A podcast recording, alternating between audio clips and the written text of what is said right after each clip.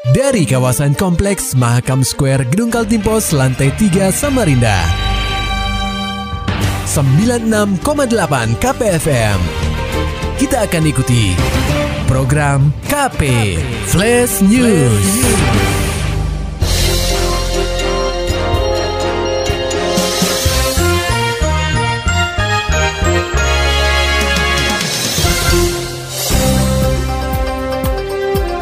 Musibah kebakaran di Jalan Jelawat, Kelurahan Sidomulyo, Kecamatan Samarinda Ilir, memakan korban jiwa yakni bocah berusia 10 tahun. Laporan selengkapnya akan disampaikan oleh reporter KPFM Samarinda, Muhammad Nur Fajar. Pendengar KP, si jago merah kembali mengamuk di kota tepian. Kali ini, musibah kebakaran melanda sebuah ruko di Jalan Jelawat, nomor 25, RT 02, Kelurahan Sidomulyo, Kecamatan Samarinda Ilir, pada Selasa 8 September 2020 sekitar pukul 10.30 waktu Indonesia Tengah. Seorang saksi mata yakni Romi mengatakan saat itu kondisi api sudah membesar. Di ruko tersebut ada dua kakak beradik bernama Zaki dan Zidan yang berada di lantai dua bangunan. Sementara itu orang tua korban dan kakak tertuanya sedang pergi jalan. Mau jalan? Oh pas mau jalan? Ya, api. Iya. Api yang besar di bagian atas Sini. atau? Nih, Oh pas di titik yang Iya. korban meninggal ini ya? ya. Oh jadi di rumah berarti cuma ada kakaknya. Sama adiknya itu berdua. Oh berdua aja. Ya, Berdua yang aja. satunya jalan sama mamanya, bapaknya. Korlat Barakarcana Samarinda, Bambang Soeharto menuturkan, saat si jago merah mengamuk, sang kakak yakni Zaki sempat mencoba menolong adiknya bernama Zidan yang terjebak di kamarnya.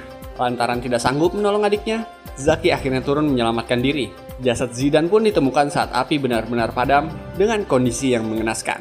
Ini ya posisinya pada waktu itu dia sempat dibawa kakaknya, dibawa kakaknya karena kakaknya tadi kena luka bakar dan rambutnya terbakar, terjatuhlah si adik. Oh gitu. Terjatuh si adik, kakaknya nggak bisa lagi nolong, langsung ke bawah dia, langsung dievakuasi oleh teman-teman. selamat ya? Kakaknya selamat.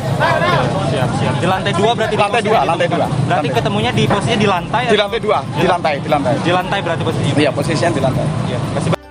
Terpisah, Kapolsek Samarinda Kota, M. Aldi Harjasatya turut membenarkan bahwa musibah kebakaran ini memakan korban jiwa yakni bocah 10 tahun. Untuk proses lebih lanjut, jajaran Polsek Samarinda Kota dan Inafis Polresta Samarinda langsung melakukan olah TKP untuk menyelidiki sumber api. Untuk korban memang diduga ada anak kecil berumur 10 tahun atas nama Zidan.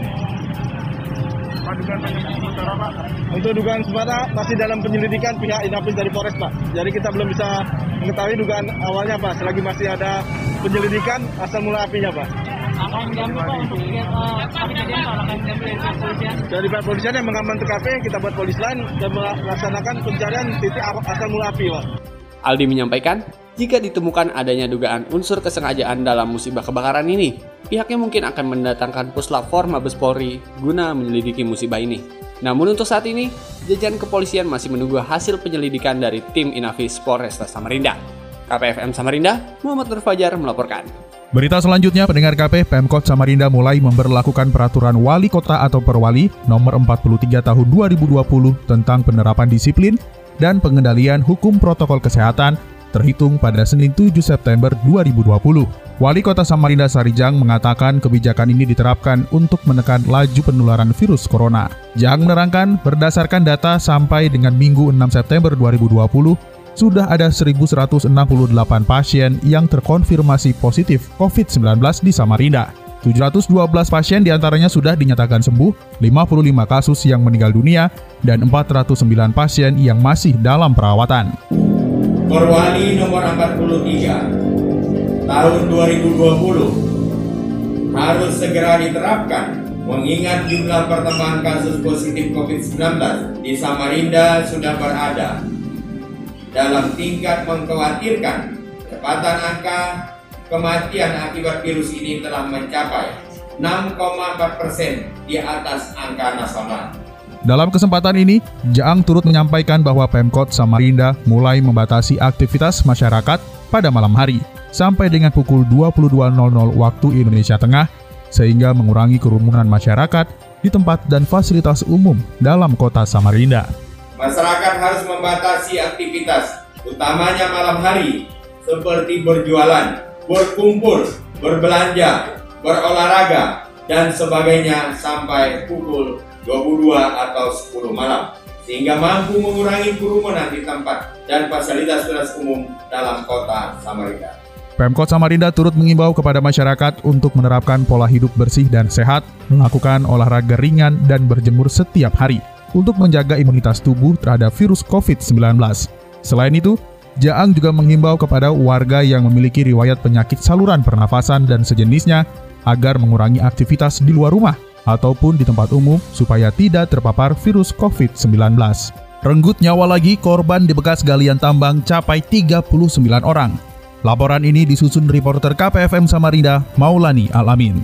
Pendengar KP, kasus kematian di lubang tambang batubara kembali terjadi di Provinsi Kaltim. Lubang bekas tambang di Desa Krayan Makmur, Kecamatan Long Ikis, Kabupaten Pasir, merenggut nyawa dua orang remaja, yakni MRS 15 tahun dan MAPS 14 tahun.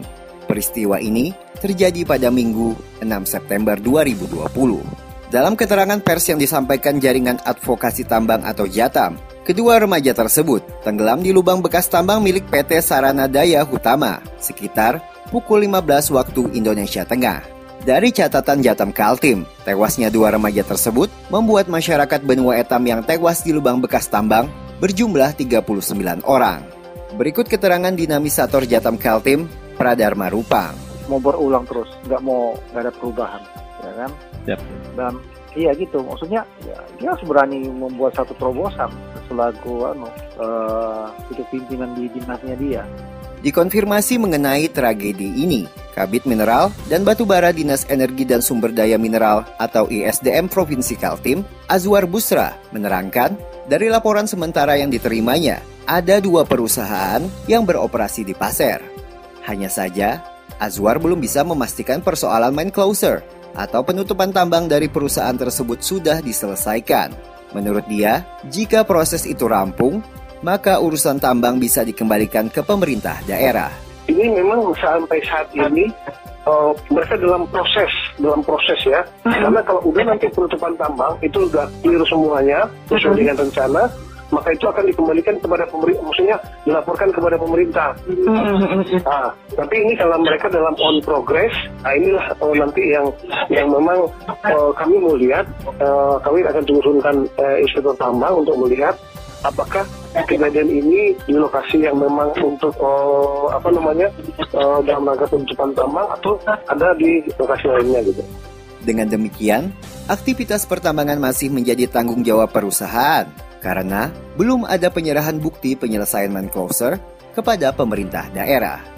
KPFM Samarinda Maulani Al-Amin melaporkan. Pendengar KP, Bupati Kutai Kartanegara Edi Damansyah menghadiri pelantikan pengurus kelompok wanita Tani atau KWT Kecamatan Tenggarong.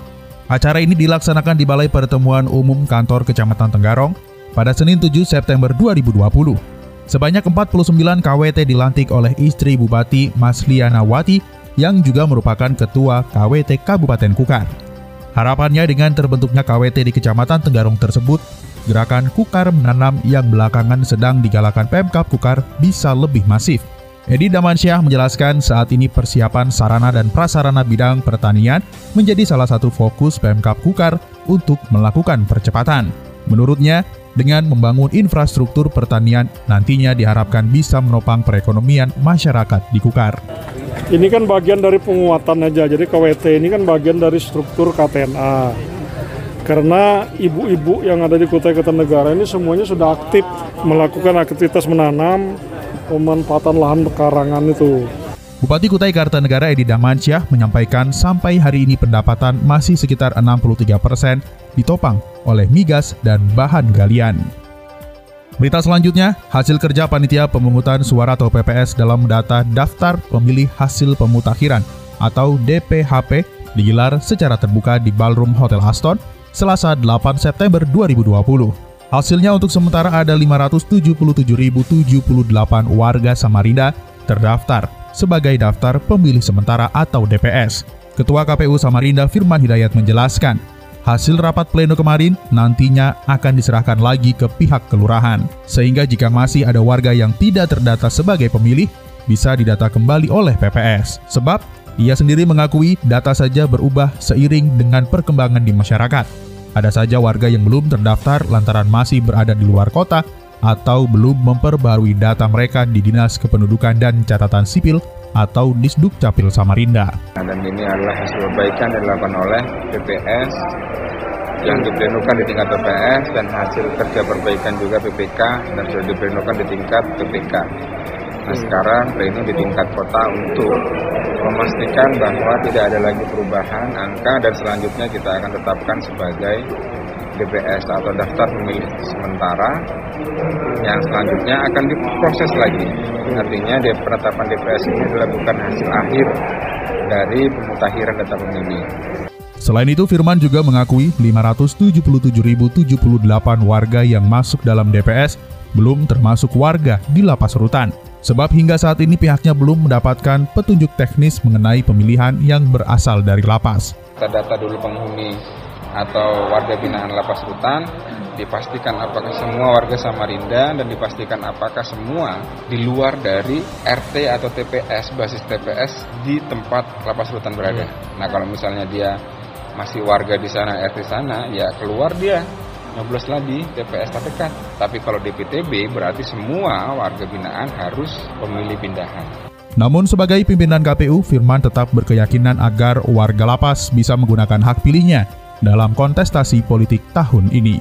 Maulani Alamin, Muhammad Nur Fajar, KPFM Samarinda. Demikian tadi telah kita simak rangkaian berita-berita yang terangkum dalam program KP Flash News. Persembahan dari 96,8 KPFM. Terima kasih dan sampai jumpa.